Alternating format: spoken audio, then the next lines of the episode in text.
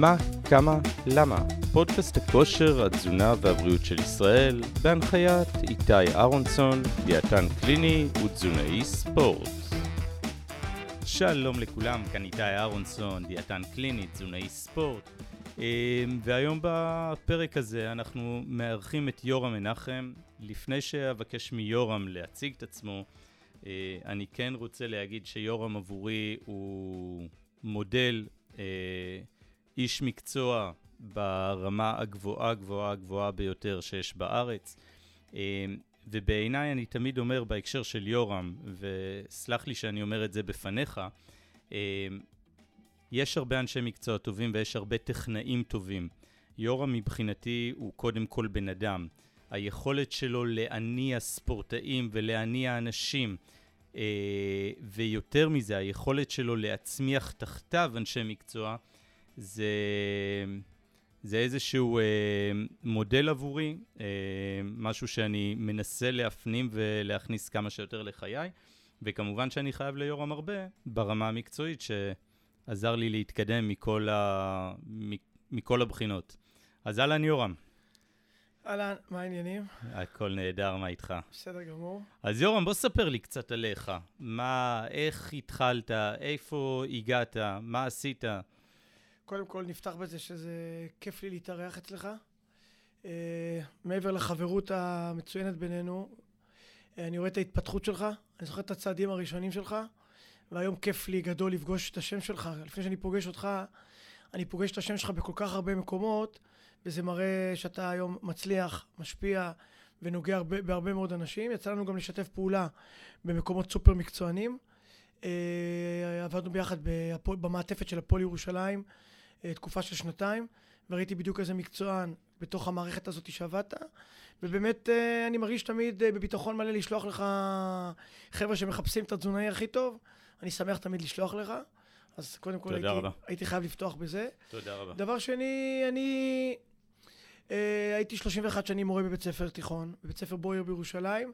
שילבתי את זה ביחד עם העולם המקצועני כמאמן כושר של אה, נבחרות ישראל 25 שנים, אה, ליגת העל בכדורסל 30 שנה, אה, עבדתי בכדוריד 10 שנים, אני בתוך הטניס 20 שנה. אה, יצא לי להפעות בארבעה ענפים, אה, בשלושה ענפים גדולים. והיום אני דווקא עובד בהתאחדות לכדורגל, בפרויקט מדהים בהתאחדות לכדורגל. אז יוצא לי כמעט לגעת בכל הספורט המקצועי והגבוה בארץ. אה, יש עכשיו פרויקט של התאחדות לכדורגל, אקדמיה לכדורגל במכמורת, והצטרפתי שם לצוות. בגדול אלה הדברים המרכזיים שאני עושה, פלוס אני היום אה, עובד באונו, עובד בווינגייט כמרצה, כמרכז קורסים. זה העולם שלי כרגע. אה, אני מגדיר אותך תמיד, כשמדברים איתי על יורם מנחם, אני מדבר עליו כאחד החלוצים, אחד מתוך שני החלוצים, בכל מה שקשור לכושר הגופני במשחקי הכדור, הכושר הגופני המקצועני במדינת ישראל. אה, אתה התחלת עם זה למעשה כש, כשעוד לא היה כלום. ספר לי איך זה התחיל בכלל, זאת אומרת, מאיפה זה הגיע, איך... בוא נאמר, איך דחפת רגל בכלל להיכנס לכזה מקום כש, כשלמעשה אתה באת, נתת איזשהו תפקיד שאף אחד לא הכיר אותו לפני 30 שנה, לא, לא היה פה כלום ב, בעסק הזה. בשונה מהדור של היום, שהוא, הדור של היום כבר בונה לעצמו את הקריירה, אה, בונה לעצמו תוכניות רב-שנתיות. בתקופה שאנחנו גדלנו לא היה תוכניות רב-שנתיות, ולא תכננו דברים. ולפנינו היו מאמני כושר, אבל הם היו יותר יועצים, זה לא היה דבר בתוך קבוצה, תפקיד שקראו לו מאמן יכולות גופניות. אה, כשסיימתי את וינגייט התחלתי לעבוד בטניס, ואחרי זה עבדתי בקבוצה בליגה השנייה, מטה יהודה עם יורם חרוש, ופתאום חפשו, חיפשו מאמן ל stretching, קראו לזה מאמן stretching. הפועל ירושלים חיפשה מאמן כושר, מאמן למתיחות. ומשם הכל התגלגל. אה, אני חושב ש... המזל הגדול שלי היה שהגעתי בדיוק בתפר, שהספורט נהפך בתחילת שנות התשעים להיות הרבה יותר מקצועי. זה עבר פתאום לשישה אימונים בשבוע, וכל מיני מרכיבים התחילו יותר להיכנס. ובתחילת שנות האלפיים, עם כל המהפכה הטכנולוגית, פתאום גם מדינת ישראל נחשפה מה קורה בעולם. התחלנו יותר לצאת לחוץ לנסיעות, לטורנירים. פתאום ראינו את הפערים שלנו יש, והתפקיד הזה נהפך להיות תפקיד סופר סופר סופר מרכזי בספורט. זו התחלה. איפה אתה רואה אותנו ביחס לשאר העולם בתחום הכושר? אני מדבר כרגע בתחום הכושר אה, אה, בענפים המקצוענים. בהמשך אני ארצה לגעת איתך גם אה, על תחום הכושר של בני הנוער. אבל בוא נדבר כרגע בתחום המקצועי, אה, בספורט המקצועני. איפה אנחנו נמצאים ביחס לעולם, הן מבחינה אה, רמת המאמנים, הן מבחינת הטכנולוגיה והאמצעים, ומבחינת אה, הרצון של הספורטאים לעבוד. כי אנחנו יודעים שנהוג היה לומר אה, שהספורטאי הישראלי הוא קצת עצלן. אז האם אנחנו עדיין שם, או שהדברים השתנו? זאת שאלה מאוד רחבה. זו שאלה לתשובה של שעה לפחות. אז בואו ננסה לצמצם. אני אנסה סופר למקד. קודם כל, אה, יש מהפכת ספורט בישראל. מהפכת הספורט יותר בתחום הפנאי והגיל הגיל השני נקרא לו והגיל השלישי. אין מהפכה בבתי ספר, אין מהפכה במחלקות נוער, יש יותר ספורט, אבל שם אני לא רואה אה, איזושהי מהפכת ספורט גדולה. אני חייב להגיד, הספורט בעולם ברח מאיתנו. הספורט, בכלל הספורט נחשב היום בעולם בין הארבעה המקצועות המובילים בעולם. מעבר לספורט, זה אורח חיים בריא, והספורט המקצועני משפיע על כולנו להיכנס לתוך המעגל הזה של ספורט בכלל, ואצלנו בישראל הספורט עוד לא על המדף לצערנו הגדול. כי תרבות הספורט בישראל עדיין לא כל כך מפותחת, אנחנו עסוקים בהרבה מאוד דברים, אבל תרבות הספורט בישראל היא עדיין לא על המדף המרכזי. מצד שני, הרבה מאוד ענפים חדשים התפתחו והתקדמו, דוגמת הג'ודו, דוגמת השייט שנמצא בהתפתחות, יש הרבה מאוד מועדונים בכדורגל ובכדורסל שמצמצמים פערים. אם ניקח את מכבי תל אביב בכדורסל, אם ניקח את מכבי חיפה, מכבי תל אביב ועוד מועדונים.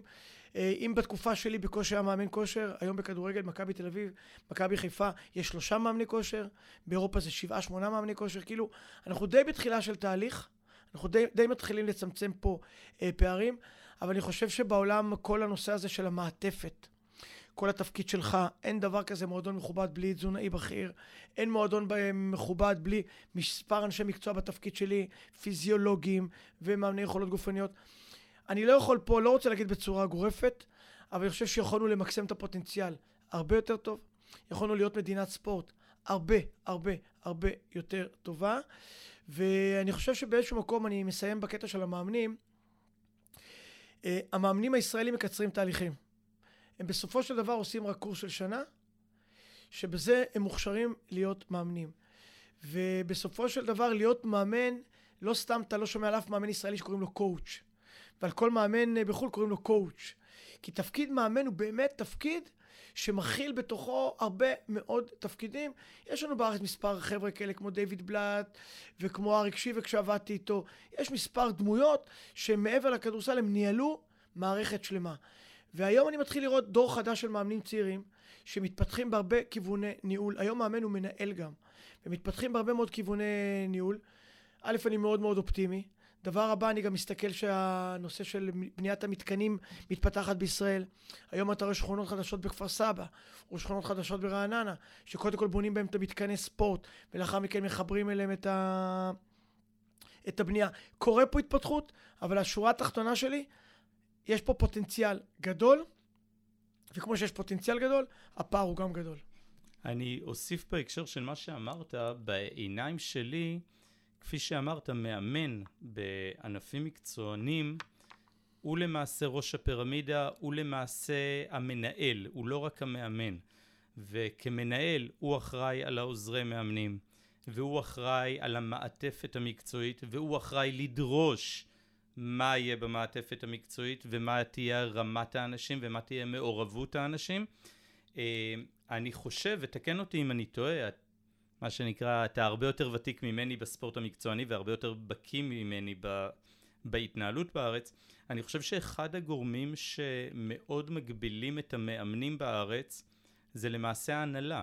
זאת אומרת, אני חושב, ושוב, תקן אותי אם אני טועה, שאם נסתכל ככלל על ההנהלות בארץ, הן, הן נוהגות לעשות אה, את החשבון של השקל וחצי ולחסוך דברים מקצועיים, מקצוענים, ומסתכלות אולי לטווח הקצר מאוד, ו, ושוב, אולי אי אפשר להאשים אותן בתקציב, אבל בהחלט אה, הכסף הקטן הן חוסכות ההנהלות, מה שמונע מקצוענות ומונע מהמאמן להיות כפי שמאמן אמור להיות בעולם וכפי שהוא אמור להיות בספורט המקצועני.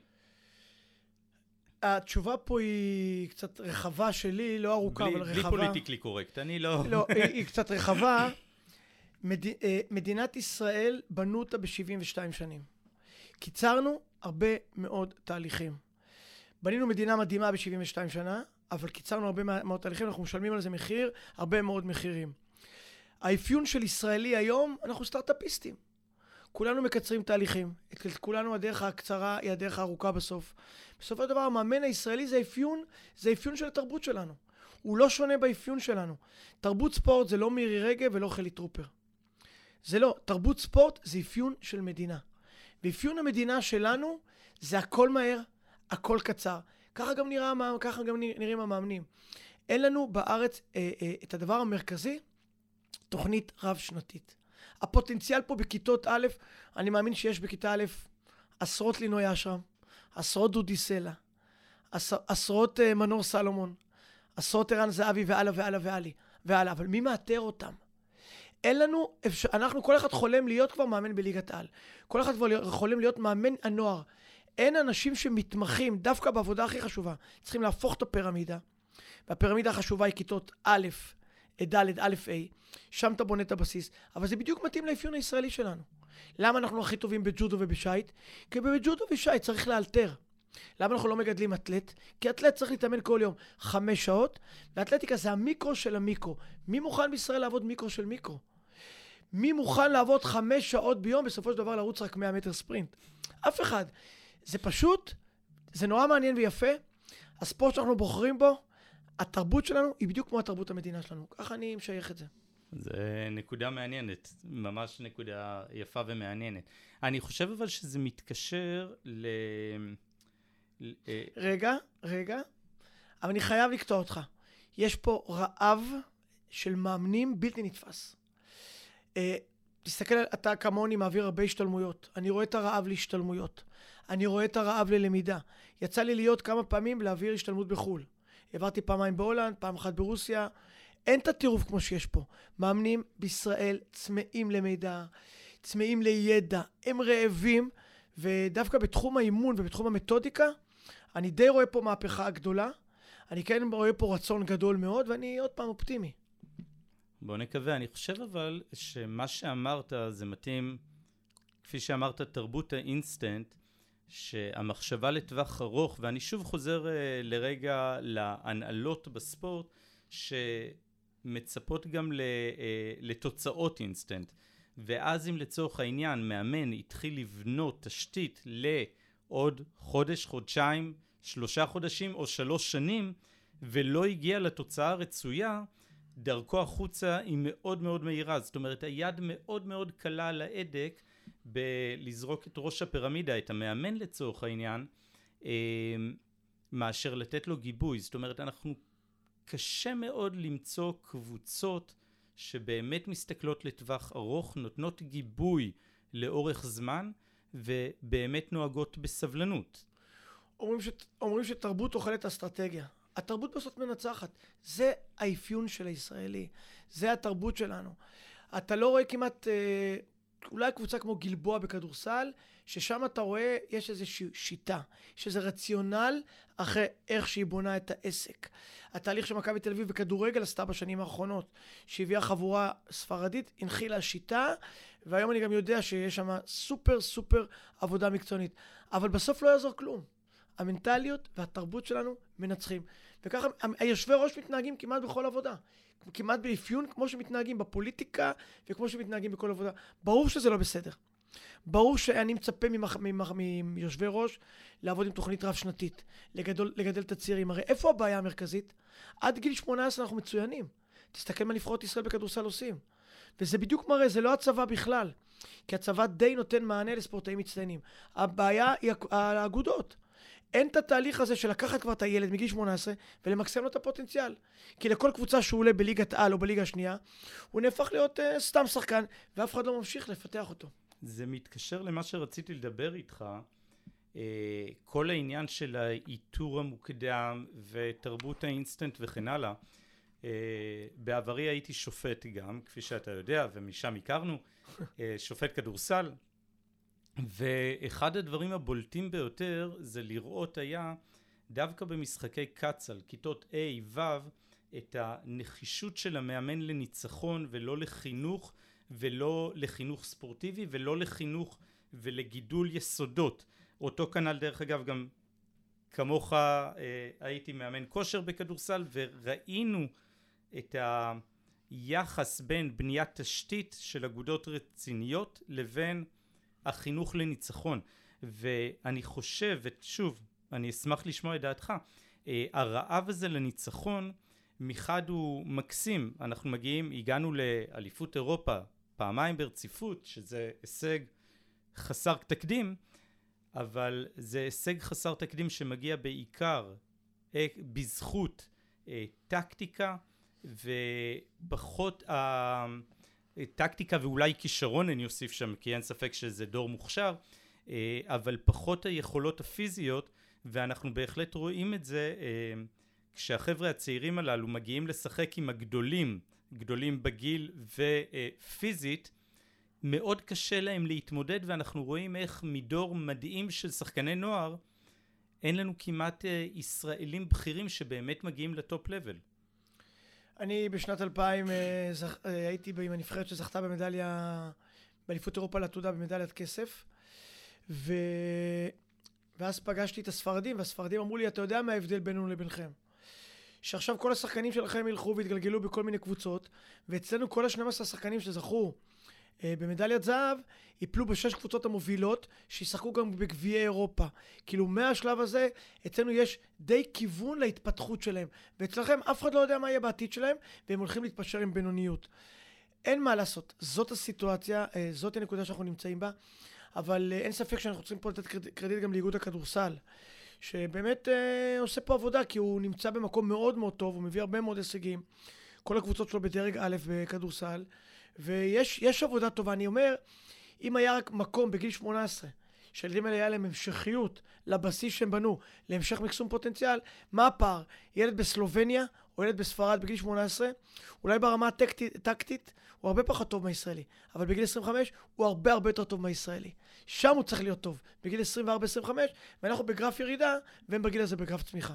אני, מעניינת אותי דעתך, בעיניי המסגרות התחרותיות שמתחילות בכיתה ד', ה', ו', בעיניי זה אחת המכות הגדולות אה, מבחינת ההצלחה העתידית של הספורטאי הישראלי. אה, אם דיברנו על תרבות האינסטנט, אם מאמן יפסיד בקבוצת קצ"ל יותר מדי משחקים, אה, מאוד יכול להיות שלא תהיה לו עבודה, אז לא באמצע העונה, עונה הבאה כבר לא תהיה לו עבודה. אה, וכתוצאה מכך, שוב, מחנכים רק לניצחון ולא לתרבות הגופנית ולא ליסודות המשחק. אנחנו מדברים על כדורסל, אבל זה נכון לדעתי לכל אחד מענפי הספורט. זאת אומרת, אנחנו עובדים, אם ניקח את זה כפירמידה, אנחנו לא, לא בונים את הבסיס הנכון, שזה הבסיס הגופני, שזה יסודות הענף, אלא מההתחלה אנחנו מחנכים רק לקצה קצהו של הפירמידה, שזה הטקטיקה בסופו של דבר. רק בואו ננצח. אנחנו לא בונים כלום בעניין הזה. אנחנו רואים את זה הרבה בכדורסל, אה, כשיש פתאום שחקן גבוה. ואנחנו רואים את ההורים, ההורים לא גבוהים,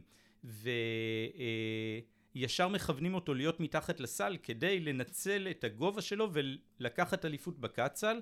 אבל כשהוא גדל הוא כבר לא יודע להוביל כדור, הוא לא יודע לשחק ואז כשהוא מגיע לליגה הגבוהה הוא כבר לא שם. יוצא מן הכלל חייב לציין בעניין הזה את טל בורשטיין שעם כל הגובה שלו והוא מתחילת דרכו היה גבוה ביחס לכולם עדיין הוא עבד על הובלת כדור ופתאום היה גארד גבוה תראה, שהצליח ברמות הגבוהות. תראה איתי, זה יש, אני כל החיים uh, מפספס את החלום, את החלום הכי גדול שלי פספסתי. אולי עוד אני אעשה אותו. החלום הכי גדול זה לפתוח בית ספר לספורט. כיתות א', ד'. לא הגיוני שבשנת 2020 אין לנו בתי ספר לספורט. יש בית ספר לכדורסל ולטניס ולכדוריד ולכדורגל, שמכיתה א' שמים לו את הכדור ברגל או ביד ותתחיל לכדרר. אין פה שום בניית בסיס. ואנחנו יודעים שככל שהבסיס יהיה יותר חזק, בצמרת יהיו פחות סדקים, ואנחנו יודעים שללא בסיס אי אפשר להגיע לצמרת. לנו אין בסיס. מה הפרדוקס השני? מי מאמן את הבסיס? כל אלה שעושים קורס מדריכים. והחבר'ה שעושים קורס מדריכים, הם בסך הכל רוצים להביא הביתה פרנסה. מי צריך לעבוד בבסיס? המומחים הכי גדולים. אני אגיד לך משהו ואני אגולש איתך פה כבר לנושא הבא. אני, כשאני אסיים את הקריירה שלי, אני לא יודע מה יותר הייתי. התעסקתי יותר בחינוך, או התעסקתי יותר כמאמן כושר?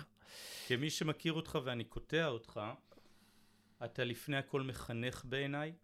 אתה מחנך, בוא, אני מדבר עם אנשים מירושלים ואומרים לי ברויר, ואני אומר, רק מתחיל להגיד יורם, והם אומרים, וואו, אין על יורם. ו, אה, וזה מתקשר למה שאמרתי בתחילת הפרק שלנו, אתה מחנך לדעתי יותר מהכל גם בצורת עבודה שלך עם הקולגות, לגדל אנשים, לתמוך באנשים, וזה חינוך לפני הכל. קודם כל תודה, אבל אני מסתכל היום, כשאני עובד עם ספורטאי, אני קודם כל מחנך אותו. מנסה לתת לו כלים, ערכים ונורמות ש... שיעזרו לו למקסם את החיים שלו. קודם כל שיהיה בריא, כי ברגע שהוא בריא, איכות החיים שלו הרבה יותר טובה. ודבר שני, אין כלי יותר טוב מהספורט לנהל עסקים. אין כלי יותר טוב מהספורט לחיי נישואים. אין כלי מהספורט יותר טוב כמעט לכל דבר. כי בספורט אתה לומד ניצחונות, הפסדים, יכולות מנטליות, הטקטיקה, אסטרטגיה. הרבה מאוד אנשי ספורט הצליחו מאוד מאוד בהרבה תחומים, מפרופסורים גדולים לאנשי עסקים גדולים. וכשאני מסתכל על ילד בכיתה א', בוא אתן לך דוגמה קטנה. כשהודיעו בבית ספר שיורם חולה, בבית ספר היה חגיגות. אבל כשהודיעו אחרי הצהריים שיורם לא מגיע לאימון, הילדים היו באבל. אז אני בא ואומר, הכוח בספורט הוא מדהים. אז אם הכוח הוא כל כך מדהים, אם היינו לוקחים אותו באספקטים נכונים מגיל צעיר, מבחינה פיזיולוגית, מבחינה חינוכית, היינו מגדלים פה דור הרבה יותר מחונך, הרבה יותר טוב, ולי ולך היה פחות עבודה, היינו מרוויחים אולי פחות, אבל גם דור הרבה הרבה יותר בריא. לכן ההסתכלות שלי תמיד, כשאני מסתכל על בית ספר לספורט, קודם כל בריאות, קודם כל אורח חיים בריא, קודם כל בואו נטפל בנפש של הילד, ואחרי זה השמיים עם הגבול. בינינו, יש במדינת ישראל שלושה מיליון ילדים היום. אומרים שכמעט 60-70 אחוז מילדי ישראל עושה חוגים. כמה מהם באמת יהיו ספורטאים? 0.0000 משהו. אבל לפחות רובם יכולים להיות uh, אנשים בריאים ועם איכות חיים מאוד גבוהה. בגרמניה משקיעים בכל ילד יורו וחצי, וזה חוסך למדינה שישה יורו. משקיעים יורו בספורט. זה חוסך להם אחר כך פסיכולוגים, פסיכיאטרים, תרופות, והלאה והלאה והלאה. וזה יום אחד אני חולם שמדינת ישראל גם תשים את החינוך לספורט, לא דיברתי על ספורט מקצועני, את החינוך לספורט בראש הטבלה, שבבתי ספר ילמדו לפחות 4-6 שעות חינוך גופני, ששם נקבל את הבמה, כי נגדל פה דור הרבה יותר טוב ודור הרבה יותר בריא. אני חושב אה, בעניין הזה שאחת התועלות, והזכרת את זה, של הפעילות הגופנית בגיל הצעיר על אחת כמה וכמה וגם אצל הבוגרים זה בעיקר העניין של הדימוי העצמי. זאת אומרת, אה, חלק גדול מאלה שעושים פעילות גופנית, אה, רמת הדימוי העצמי שלהם תהיה גבוהה יותר, אה, הם ירגישו יותר טוב עם עצמם, א', עם הגוף שלהם, אולי גם בנראות שלהם, ובעיקר ביכולת שלהם להגיע להישגים, לא לקחת אליפות עולם, אלא פתאום לעשות משהו בצורה מעט טובה יותר מאשר הם עשו בפעם הקודמת. בהקשר הזה שוב אני יכול אה, לתת מהחוויה שלי, אני התחלתי לרוץ בכיתה ט'. הסיבה שהתחלתי לרוץ, אני מכיתה א' שיחקתי כדורסל, בכיתה לא זוכר איזה התחלתי לשחק סקווש ובשלב מסוים הבנתי שנטייתי הגופנית היא להיות יותר הכדור מאשר לשחק עם הכדור או לחבוט בכדור והבנתי שאח שלי לקח את כל הכישרון לספורט, וגם אותו אתה מכיר. אה, והתחלתי לרוץ, והסיבה שמאוד אהבתי את הריצה בשלב הזה, זה כי תמיד יכולתי לנצח. כי תמיד התחרתי אך ורק בעצמי, ועוד דבר אחד, לפני שבועיים במרתון שעשיתי, בסוף המרתון חיכה לי הבן שלי, גבע, בן שש, נו אבא, איזה מקום סיימת? והתשובה שלי הייתה מה? מקום ראשון. חד משמעית מקום ראשון. אמרתי לו, אני מתחרה בעצמי, סיימתי, נהניתי, עשיתי מה שרציתי, אני מקום ראשון. מעבר לזה, שום דבר לא רלוונטי. חד וחלק. עכשיו, רציתי לשאול אותך, שוב, מהמקום שלך כמחנך, מהמקום שלך, אה, אני, אני רגע יוצא מהמשבצת של המאמן כושר בספורט המקצועני, אה, למורה לחינוך גופני, לאיש בריאות הציבור. מבחינתי אתה חד משמעית איש של בריאות הציבור, ואני יודע כמה בנפשך, והזכרת את זה, כל העניין של הפעילות הגופנית בגילאים הצעירים. בוא סבר את עינינו, אה, או את אוזנינו במקרה הזה, איפה אנחנו ממוקמים בעניין ה... אה, כמות הפעילות הגופנית, איכות הפעילות הגופנית, שוב, לא הספורטיבית תחרותית, אלא פעילות הפנאי הגופנית שלנו אה, במדינת ישראל. קודם כל, אני רוצה לתת פה איזה נקודה. אה, אני לא חושב שאני, דרך אגב, זה מחמאה. אני חושב שלקבל מחמאה שאתה איש חינוך, זו המחמאה הכי גדולה שבן אדם יכול לקבל. אני לא חושב שאני איש חינוך, דעתי האישית, רגע. אני חושב שכל החיים אני עובד על פי נורמות וערכים חינוכיים. ובזה אני משמש דוגמה אישית. אני לא נותן לעצמי את הקרדיט של איש חינוך, אני יותר נותן קרדיט למילה איש חינוך למנהלי בתי ספר, למנהלי פנימיות, למנהלי מכינות, לעובדים סוציאליים. כי עם כל הקרדיט אליי, לקחתי אנשים מ-A ל-B. A ל-B כל אחד יכול לקחת, אבל אנשי חינוך לוקחים אנשים מ-A ל-D. שמנהל בית ספר, כשילד הפריע לי בשיעור, אז התקשרתי למנהל ואמרתי לו, איתי מפריע לי והוא טיפל בו. אני לא יצאתי עם איתי למסע. שלקחתי את איתי ברמה החינוכית. אבל כן, בתור מורה 31 שנים, אני יודע שהשפעתי על הרבה מאוד ילדים, אבל אני שוב אומר את זה, דרך הנורמות, ערכים, ההתנהלות שלי, אז אני יותר חושב ששימשתי דוגמה.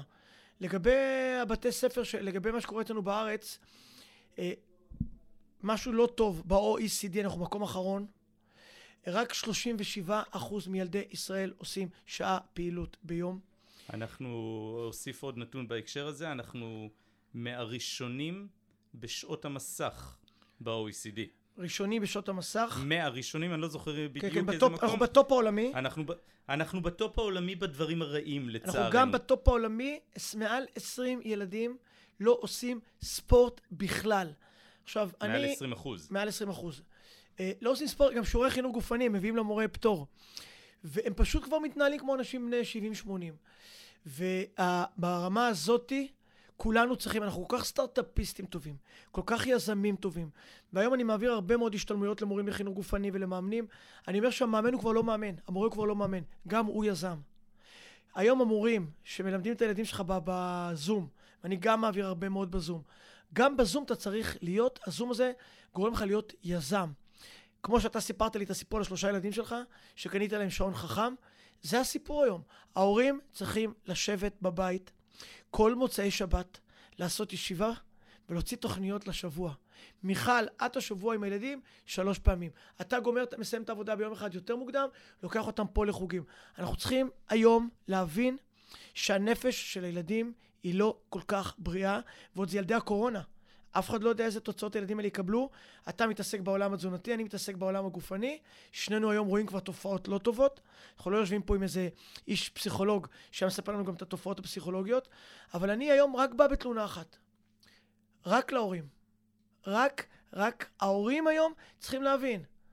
להפסיק להתלונן ולהיות חמוצים, מערכת החינוך ומחלקות הנוער והמאמנים, לא. ההורים פשוט צריכים, כמו שאתה עשית עם הילדים שלך, לייצר שיטות בבית ולחשוב איך לעשות. אז אני אסביר רק מה, מה עשיתי. אה, נוכחתי, לרגע לקחתי צעד אחורה והסתכלתי בפרספקטיבה גדולה יותר על הילדים שלי עכשיו בתקופת הקורונה. אה, וראיתי עד כמה הם לא זזים. חוגי הספורט שהם היו כבר שנה אין.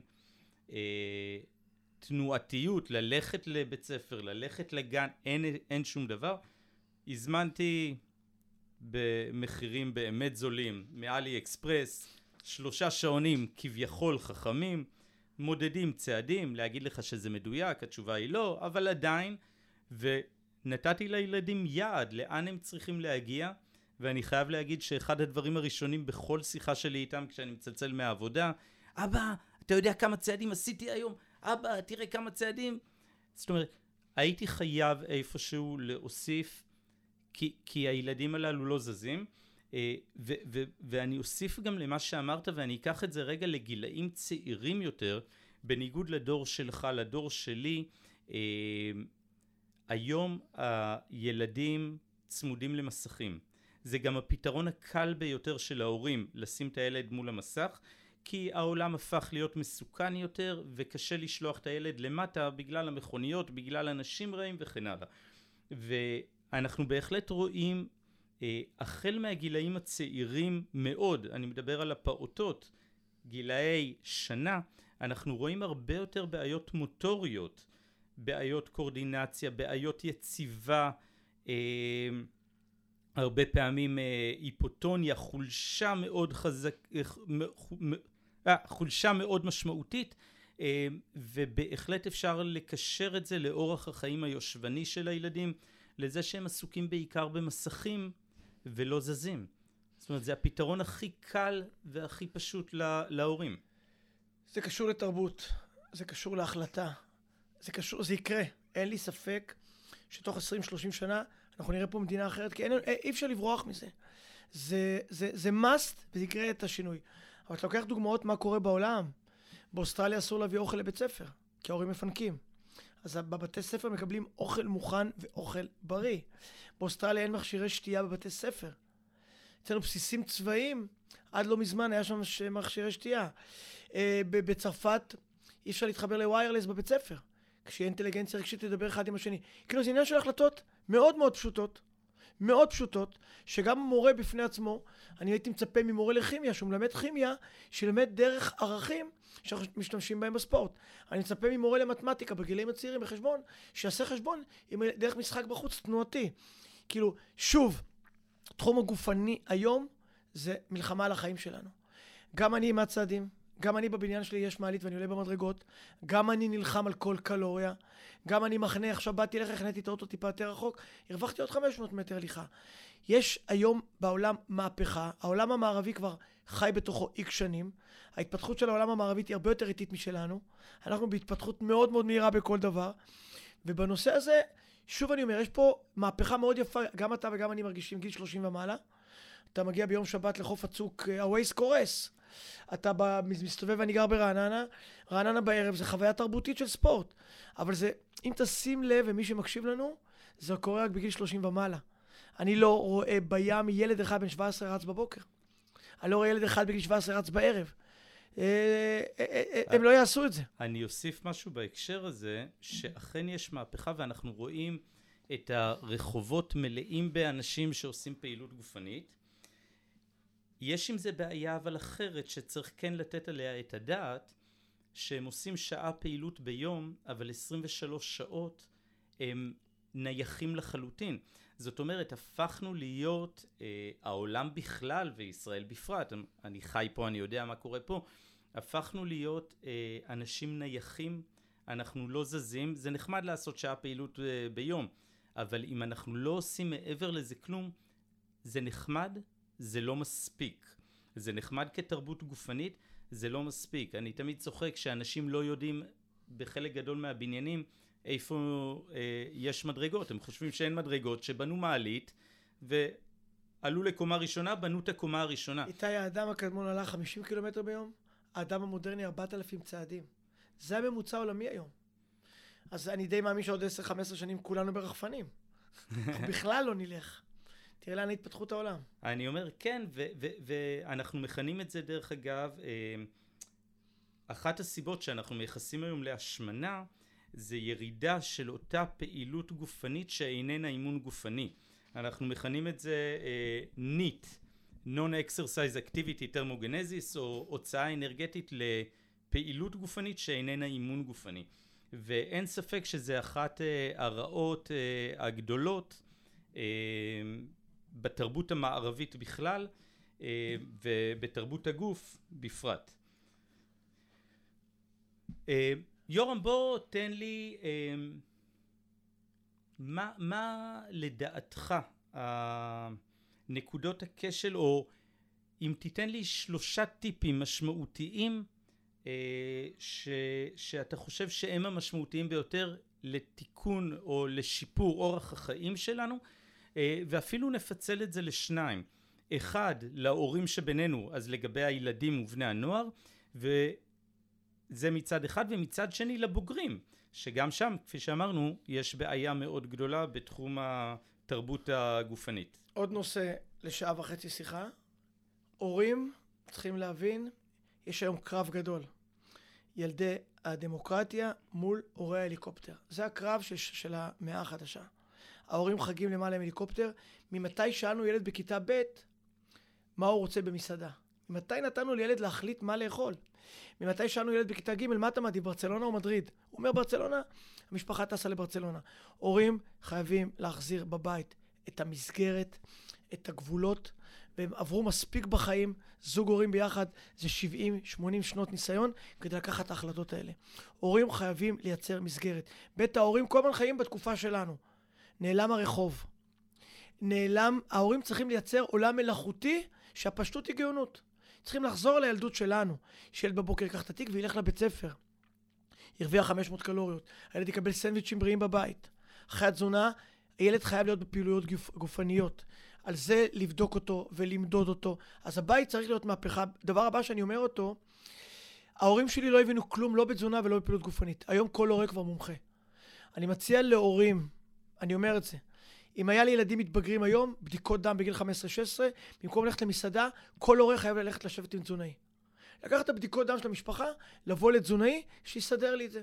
לאחר מכן אני מצפה מכל הורה לשבת עם מאמן יכולות גופניות, תבנה לי תוכנית. היום יש לנו הרבה מאוד מידע, הרבה מאוד ידע. התפתחות תורת האימון העולמית היא מטורפת. לכן אני מצפה מהורים, חבר'ה, לכו ללמוד ותבנו תוכנית בבית, תכינו מצגת, את המצגת, תעבדו על פיה ותגדלו בית בריא. אני אגיד להורים... ו- וזה אתה מדבר על, ה- על כלל הילדים ולא על ספורטאים. קודם כל, כלל ההורים. אני אומר להורים, אם תשקיעו בילדים, אתם תפליגו איתם בגיל מבוגר על יאכטות. אם תזלזלו ולא תעבדו נכון, אתם תהיו איתם על חסקה. על חסקה מתהפכים כל הזמן. אז זה מבחינת הורים וילדים. לגבי האוכלוסייה המבוגרת, אני רק דבר אחד רוצה להגיד. קורה פה משהו טוב, בואו לא נתלהב. לא, בוא, בוא לא נתלהב. רק 30% בישראל עושים פעמיים בשבוע פעילות. אם בודקים נכון, אני הוזמנתי לוועדת הקורונה של עופר שלח. אה, כבוד גדול שעופר שלח הזמין אותי. ישב שם הנציג של החדרי כושר וסיפר שכל שנה נרשמים מיליון איש לחדרי כושר, ובסוף שנה רק 250 אלף נשארים. אז אה, אנחנו מאוד טובים להעלות תמונות לאינסטגרם ולהראות שאנחנו עושים ספורט. ספורט אני בוחן חמש שנים. מי עשה חמש שנים רצוף בין פעמיים לשלוש? אז קודם כל אני מבקש מהמבוגרים. אנחנו צריכים 150-180 דקות בשבוע. תמצאו את פסיכולוגיית הספורט, מה מתאים לכם לעשות. מה הדבר שגורם לכם לקשור את השרוכים בערב ולצאת לפעילות גופנית. דבר הבא, תתמידו. אם אתה בא לים ביוני, הים מפוצץ, אם אתה בא לים בינואר אין אף אחד. חבר'ה, גוף האדם זה לא מזג האוויר. גוף האדם צריך כל החיים שלוש פעמים בשבוע פעילות. והדבר הבא הכי חשוב שאני אומר למבוגרים, לפני שאתם עושים פעילות, תתייעצו עם אנשי מקצוע. יש היום הרבה שרלטנים, הכל נהיה ביזנס, אבל תחפשו את המקצועיות. הגוף שלנו זה כמו מחק. ככל שאתה משתמש ביותר אגרסיבי, נשאר לך פחות. לפני שאתה בוחר את החוג, מה מתאים לגיל 30-35? אני אומר בהרצאות שלי משפט מאוד קשה. מגיל 35-38 גברים, לפרוש ממשחקי כדור. מסיבת עיתונאים. למה? כי הגוף כבר לא בנוי לשינויי כיוון. השריר כבר לא אלסטי כמו שהיה. ואנחנו כל הזמן שומעים על פציעות בגיל הזה. כשאני אומר את זה בהרצאות, כל המבוגרים צוחקים. אף אחד לא מוכן לפרוש. אני מבין אותם. אבל מי שמבין תורת אימון, מי שמבין איך הגוף שלו נראה, מי שמבין איך הגוף שלו מתפתח ומשתנה, יעשה את הדברים האלה ו- ו- ויתאים את עצמו גם לקדמה וגם לה- להתפתחות. דבר אחרון, לרכוש ידע. היום הגוף שלנו זה הכלי הכי חשוב. קשה לי לראות אנשים שמעשנים. קשה לי לראות אנשים בתרבות אכילה לא נכונה. קשה לי לראות אנשים מצליחים, שאני אומר, בואנה, מה, הם לא מבינים שבסופו של דבר, אם אין לך אורח חיים בריא, והמדדים שלך לא נכונים, הכל לא שווה כלום, ולשם אני מנסה להשפיע ולהוביל את כולם. אני רק אוסיף עוד טיפ אחד על כל מה שאמרת, ולכל מילה אני מתחבר. אה, פיתחו יומן ופשוט תכניסו את זה כעוגן ביומן, מתי אתם עושים פעילות גופנית, מתי אתם מבשלים לעצמכם. אני חושב שבעניין של אורח חיים בריא, אה, ובהקשר הזה אנחנו לוקחים את ה... ואנחנו מדברים על הפעילות הגופנית והתזונה בעיקר בהקשר הזה, אה, כל מקום של ספונטניות הוא מקום להרס. הספונטניות שלנו בתחום האוכל, הפוטנציאל ההרס שבה ואכילת הג'אנק ואכילה לא מבוקרת הוא אדיר. כאשר אנחנו מחכים לספונטניות אם יהיה לי זמן לא יהיה לי אין לנו זמן אנחנו בעולם שאין בו אה, שנייה פנאי. ועל כן אם לא נשים את זה כעוגן ביומן מה שנקרא כמופע חוזר ביומן זה לא יקרה. ולכן אנחנו חייבים לא לוותר על שום דבר כזה. דרך אגב זה נכון בעיניים שלי. לי יש אה, בקרים ביומן אמיתי פעם בשבוע שכתוב לימודים. אני לא מקבל אנשים בקליניקה באותו יום זה יום שבו אני יושב קורא שומע הרצאות זה יום שאני לומד כדי לנסות uh, להתקדם הלאה. מדהים. Uh, והיומן הוא מפתח והשבלוניות והמסגרת וה, בעיניי היא החשובה ביותר. יורם, איפה ניתן ללמוד ממך, לשמוע ממך, לראות אותך, להכיר אותך, לקבל ממך אולי ייעוץ אישי, איך ניתן לעשות את זה, להגיע אליך, כי יש הרבה מה לקבל ממך וזה אני אומר בפן האישי. קודם כל, אין לי כל כך, אה, לא, לא, אני לא משווק את עצמי, אני עוד הדור ההוא. אז אני... הנה קיבלת בנה, במה.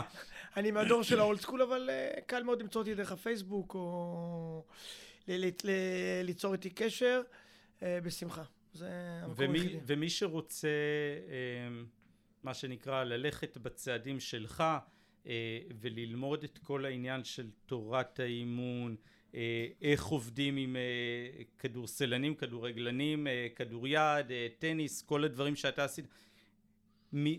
תן, תן לי מקורות מידע, קורסים, דברים שאתה ממליץ עליהם, אם יש איזשהו ספר, אתר, משהו שממנו אולי אנשים יוכלו ללמוד.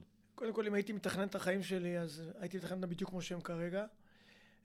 לפני חמש שנים איציק, דוקטור איציק בן מלך לקח אותי בווינגייט לרכז את קורס מאמני כושר גופני. וזה הדבר הכי טוב שיכול לקרות לי, אחרי שאני ספרתי לעצמי 70 אלף שעות אימון והוראה, צברתי, ואחרי כל השעות האלה, הפרקטיות האלה, סוף סוף יש לי את האפשרות להעביר את זה לדור הבא, וזו המחמאה הכי גדולה שאני יכול לקבל, זו המחמאה הזאת, אז קודם כל, שם אני מעביר את הקורס הזה, של קורס מאמני כושר גופני. אה, דבר שני... אתה מדבר על מכללת וינגייט. מכללת וינגייט. אה, דבר שני, דרך אגב, אם מישהו מחפש ספר טוב אה, בתורת אימון, אז אני עוד פעם מזכיר את השם, יצא לפני חצי שנה את הספר של דוקטור איציק בן מלך, סוף סוף, ספר בתורת אימון, שמלמד את השיטות אימון, מלמד עקרונות אימון. בן אדם יוצא לרוץ בערב, הוא יודע אם הוא רץ רצף, נפח, פרטלק, אולי בפרטלק הוא ירוויח יותר. אה, עקרונות אימון, אתה יודע אותם טוב מאוד, פיצוי יסף, אה, הדרגתיות. בן אדם מתנהל עם הגוף שלו, אין דבר יותר חשוב מהגוף. מה מצחיק? אני מגיע לתחנת דלק, בודק שהדלק יהיה 95, אבל מה אני מכניס לגוף ואיך אני מפעיל את הגוף? שכונה. והספרים האלה יכולים לתת לאנשים אינדיקציה לשמור על הגוף, לא להיפצע, למקסם פוטנציאל, ובסופו של דבר אה, להרגיש, להרגיש הכי טוב שהוא יכול להרגיש. תודה רבה. אה, אני רוצה להודות לך... אה, לפני שאתה אומר לי תודה, אני רוצה להגיד לך תודה, שהזמנת אותי, וזו חוויה מבחינתי, א', כחבר לעשות את זה איתך, ב', אני מקווה מאוד שהמפגש בינינו גם יגרום לאנשים וישפיע, וייצור פה איזה... אה, אתם קוראים לזה וייב בדור שלכם, אבל ייצור מסביב שאלות והתעניינות והכול. ואני מאחל לך שתמשיך בדרך שלך, כי אני יודע בדיוק באיזה נקודה טובה אתה נמצא, ותודה, מחמיא לי מאוד, ותודה רבה על ההזמנה. אז אני, אה, קודם כל תודה רבה. אה, המון המון תודה על זה שבאת וחלקת איתנו את כל הידע והניסיון. כמובן שברמה האישית אה, כל מה ש... כל השנים החברות שלנו והתרומה שלך אין לי מספיק זמן להודות לך אבל יורם הרבה הרבה תודה ואנחנו מקווה שנעשה עוד מפגש כזה. שמחה, תודה. זה היה הפרק שלנו להיום, אני מקווה שנהניתם. כמובן שאם יש שאלות והתלבטויות ועוד דילמות בנושא הזה, מוזמנים לפנות אליי. לא בעיה להשיג אותי בפייסבוק, אינסטגרם וכן הלאה. הרבה בריאות לכולנו, ושמרו על עצמכם. ביי ביי.